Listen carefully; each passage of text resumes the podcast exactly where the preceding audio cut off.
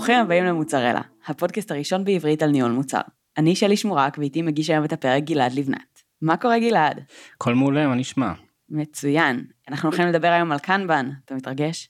כן, יש, איזה כיף. אני מרגיש כזה שהרי התחלנו בווטרפול ואז הרגשתי שאנחנו כזה הפודקאסט של סבא וסבתא שלי כזה, שאנחנו מדברים על משהו משנות ה... לא יודע מה. אהה. אז סוף סוף אנחנו עושים מעין כזה. אז התקדמנו. כן, היום אנחנו בקנבן, תודה לאל. אהה. זה שם אותנו ב-2018? כן, זה כזה, זה כמו שאתה מראה לסבא וסבתא שלך את הטאצ' סקרין, והם כזה, אהה. מה? אז, אז אנחנו עברנו את זה, ועכשיו אנחנו פה. אז ברוכים הבאים. ברוכים הבאים. אז תספר לנו מה זה קנבן. כן, אז קנבן זה שיטת ויזואליזציה, והיא פשוט הפכה לשיטה שממש מתאימה למוצרים שהם רק בהתחלה שלהם, או מוצרים שיש להם צוותים מאוד קטנים, או מוצרים שצריך לדלבר אותם מאוד מהר, a.k.a חנות אפליקציות שכל שבוע, שבועיים, שלושה אנחנו רואים שיש עדכונים ומוצאים דברים, ויש גם אה, מלא מכשירים שצריך לתמוך בהם. וזה בסיס של אה, שיטה שבעצם מפסיקים לעבוד בספרינטים בגדול, ספרינטים שדיברנו עליהם באג'ייל וסקראם ובעצם אנשים שלא אוהבים קנבן אז אומרים שקנבן זה ספרינט אחד ארוך שזה נכון ולא נכון ובגדול הכלל הכי בסיסי הוא שבאמת אין ספרינט אלא כל פעם ברגע שיש משימה שצריך לעשות אז המפתח המפתחים אה, המעצב מי שפנוי לוקח אותה ומתחיל לעבוד עליה כמובן שעושים איזשהו מארגנים אותה וחושבים מה הכי נכון איך הכי נכון אה, שהיא תהיה.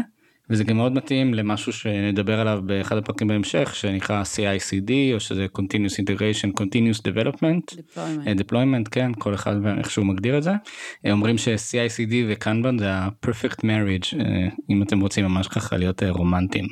אז זהו אז בקנבן באמת בגדול אין ספרינטים כל הזמן מדברים על מה צריך לעשות to do מה עושים ומה נעשה doing ו-done.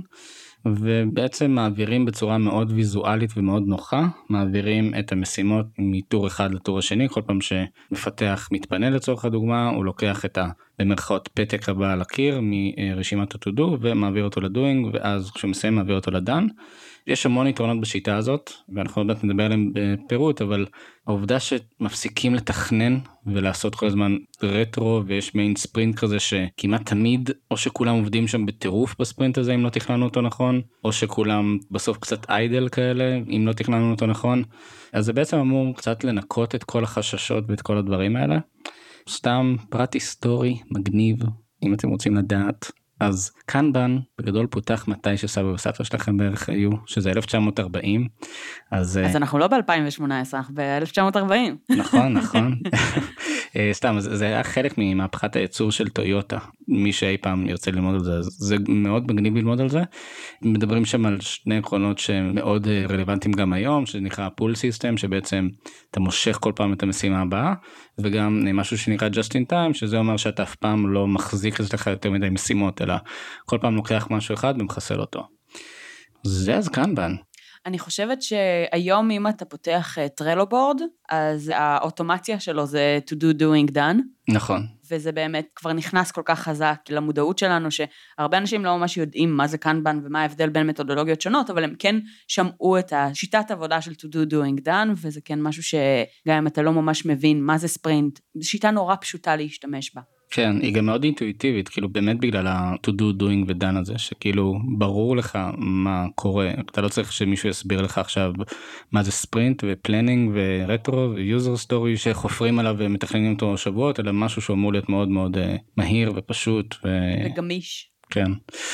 זהו אז באמת זה השיטה הכי גמישה מתחילים לפתח משהו מסיימים אותו עוברים לדבר הבא זה לא עובד מחזירים אותו ל board מטפלים פה בזמן אחר אם אפשר אז זה ממש כיף וגם כאילו אנחנו עובדים היום בקנבן ואתה ממש מרגיש את זה שאין לך את ה idle הזה ואין לך את הבזבוז זמן הזה שאתה אומר כאילו רגע אני לא יודע בוא נחכה לספרינט הבא בינתיים אני אטפל באיזה באג מלפני 13 שנה זה מאוד נחמד בקטע הזה. אני גם מאוד אוהב את הוויזואליזציה כי יש בורד כזה במה זה שונה מבורד של סקראם? השיטה הזאת היא נולדה מהקטע הזה של להיות כמה שיותר ויזואליים. כמובן שהיום גם בורד שאתה פותח בג'ירה שהוא מבוסס קראם אז הוא די דומה מבחינת המבנה שלו לבורד של קנבן. כי באמת הגבולות מתחילים להיטשטש ואנחנו לא רואים את ההבדלים הגדולים מבחינת הבורד עצמו כי זה בסוף הכי נוח פשוט להסתכל על משהו ולהבין מהר מאוד מה קורה. אבל זה בעצם השיטה שהתחילה את הוויזואליזציה בצורה כל כך uh, ברורה. טוב רוצה לדבר קצת uh, מהצד של הלקוח כי נראה לי שזה אנחנו אפילו לא שמים לב לזה אבל מאוד נחמד בתור לקוח להיות כזה לקוח של מוצר שמפותח בקנבן. אני חושבת שאתה אולי לא מבין את זה כלקוח, ומבחינתך זה יכול להיות לין או uh, כל דבר אחר, אבל באמת יש תחושה בקנבן ו-continuous deployment שהדברים קורים כל הזמן, מתקדמים כל הזמן. אז גם אם כלקוח אתה לא לגמרי מבין את זה, אתה מרגיש שכל הזמן מכינים לך ומשפרים לך ואתה מקבל כל הזמן מוצר שמשתדרג. נכון. זה בדיוק כמו שאתה מוריד כל פעם את העדכון החדש הזה לאפליקציה ואומרים לך הוספנו עוד איזה משהו קטן זה בדיוק זה זה כאילו זה שנחמד שפתאום יש לך עוד feature ופתאום הבאג הזה כבר לא קיים כי באמת כל הזמן עם אצבע על הדופק ומנסים לשפר או להוסיף את הדברים שהם הכי חשובים בעיקר חשובים ללקוח כי נגיד בעולם של אפליקציות זה עולם מאוד תחרותי אז כל הזמן אתה צריך לדחוף את ה feature החדש ולאו דווקא לדאוג לכל מיני דברים אה, ישנים יותר. אז מה הבעיות בקנבן בוא נדבר קצת על חסרונות. אז קודם כל זה עבודה בקצב גבוה וגם לפעמים יש הרגשה שהיא לא מסודרת וגם אולי קצת קשה לשמור את כל הצוות מפוקס כי פתאום ההוא מתחיל לעבוד על איזשהו feature אחר ופתאום אתה בכלל עובד על איזשהו אה, משהו ש... לא יודע, משפר את הזמן הריצה של ה database וההוא מתחיל בכלל מתחיל לפתח איזשהו פיצ'ר חדש שבכלל לא קשור ל database אז לפעמים מאוד קל אה, מה שנקרא להתבלגן וכל אחד כאילו לוקח כיוון אחר אז מבחינת הניהול של זה יש בזה אתגרים לא פשוטים. פותרים את זה עם כל מיני את יודעת, ישיבות סינכרון ומה שנוח אבל צריך לדעת שלכיוון הזה הולכים אם לוקחים Kanban זאת אומרת כמובן שיש סיטואציות שכולם עובדים על אותו דבר פשוט כל אחד לוקח משהו אחר אבל בגלל שכל הזמן דוחפים עוד ועוד משימות אה, קדימה אז מאוד קל לאבד את הסדר אי אפשר להגיד אוקיי זה ספרינט שמתמקד ב database שלנו כי זה פשוט אין ספרינט כל אחד עושה את מה שפנוי. ואני חושבת שגם, אה, זאת אומרת, כשאתה בוחר לעבוד ב Kanban, אתה מראש בוחר בצורת עבודה שהיא מאוד מאוד גמישה, ולכן אתה גם לוקח אליך את מה שמתאים לך משיטות אחרות, ממה ש... זאת אומרת, מתנהל עם זה במה שמתאים לארגון שלך, ואם זה באמת אה, להוסיף פגישות, או כל מיני דברים שבאמת יצליחו לשמר את המתודולוגיה בצורה הטובה ביותר, כדי להימנע מתסכולים ולהיות הכי שקוף בתוך הצוות, אז זה באמת, אה, זו שיטה מאוד מאוד טובה, כל עוד כולם בתקשורת טובה אחד עם השני. כן. וזה כבר באמת נושאים כאילו קצת יותר עמוקים של איך בונים צוות ואיך מנהלים צוות זה באמת דברים שצריך לשים עליהם את הדגש. יש איזשהו משהו קטן שנדבר על זה יותר בפרק של CICD אבל כל הנושא הזה של feature management בגלל שאנחנו מנסים כל איקס ימים שבוע שבועיים אה, לשחרר גרסה בדרך כלל ב Kanban כי שוב Kanban ו-CICD זה משהו שהוא מאוד משלים אחד את השני. אז בעצם עובדים עם משהו שנקרא feature uh, management מי שעבד עם זה יודע על מה אני מדבר אבל זה אמור להיות איזשהו uh, מערכת לניהול הפיצ'רים ככה שגם אם דחפנו משהו uh, ל production יכול להיות שאנחנו לא נרצה שזה יהיה נגיש עדיין בגרסה שעולה.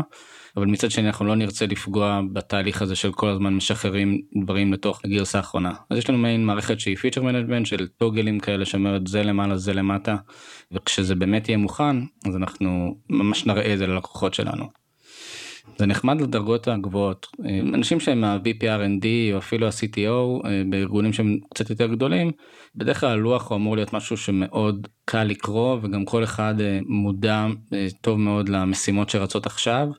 שוב הגבולות מאוד מטשטשים היום בין קנבן לסקראם מבחינת הלוחות אבל זה עדיין משהו שכן חשוב להדגיש שמאוד קל להעביר למישהו בתוך הארגון איפה אנחנו נמצאים ומה בדיוק הולך לצאת מתי. מצד שני, אני חושבת שקצת יותר קשה לתכנן roadmap כשאתה עובד בצורה כזו שהיא לא מחולקת לספרינטים, וזה יותר אה, מתמשך. כן לגמרי זה באמת קשה קצת יותר יש אפילו חברות אה, שלא באמת מנהלות את הרודנפ אלא פשוט מחליטות שמה שהגיע זה מה שנחליט לפתח ופשוט נפתח נלמד מאוד דומה לשיטת ה Lean פשוט נפתח משהו נוציא אותו נלמד ואז נחליט האם אנחנו ממשיכים איתו או שאנחנו עוברים למשהו אחר ואז באמת ה roadmap הופך להיות משהו שהוא קצת אמורפי כזה וקצת אה, יש לו משמעויות קרובות כן, בעיקר כן. והמשמעויות הרחוקות שלו משתנות מאוד ומאוד מאוד דינמיות. כן יש כאילו זה מטרות כאלה מאוד מיידיות אנחנו רוצים להוציא ככה וככה פיצ'רים בנושאים האלה והאלה.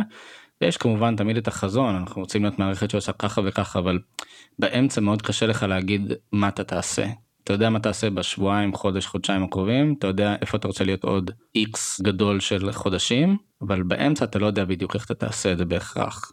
מגניב. תודה רבה. ואני מקווה שכל המאזינים שלנו ששמעו את כל המתודולוגיות עד עכשיו, עברו איתנו את התהליך עד ל-1940, נהנו כולם מהפרק. ספרו לנו בתגובות אם אתם עובדים עם קנבן, עם CICD, איך אה, באמת אתם פותרים את הבעיות והחסרונות, ואם יש לכם טיפים והצעות. כדי לשמוע פרקים נוספים שלנו, עקבו אחרי מוצרלה בפייסבוק, תירשמו ל-RSS או באפליקציית הפודקאסטים שאתם מאזינים בה. אם בא לכם לתמוך בנו, בעמוד הפייסבוק, בסיידבר, יש מקום להשאיר דירוג וביקורת, תנו לנו חמישה כוכבים, תכתבו לנו כמה מילים על החוויה שלכם אצלנו, ותגיבו לנו, תייגו בפרקים את החברים שנראה לכם שייהנו מזה, וזהו, תקשיבו גם לפרקים הבאים. תודה רבה, ונתראה בפרק הבא. תודה גלעד. ביי. ביי יוש.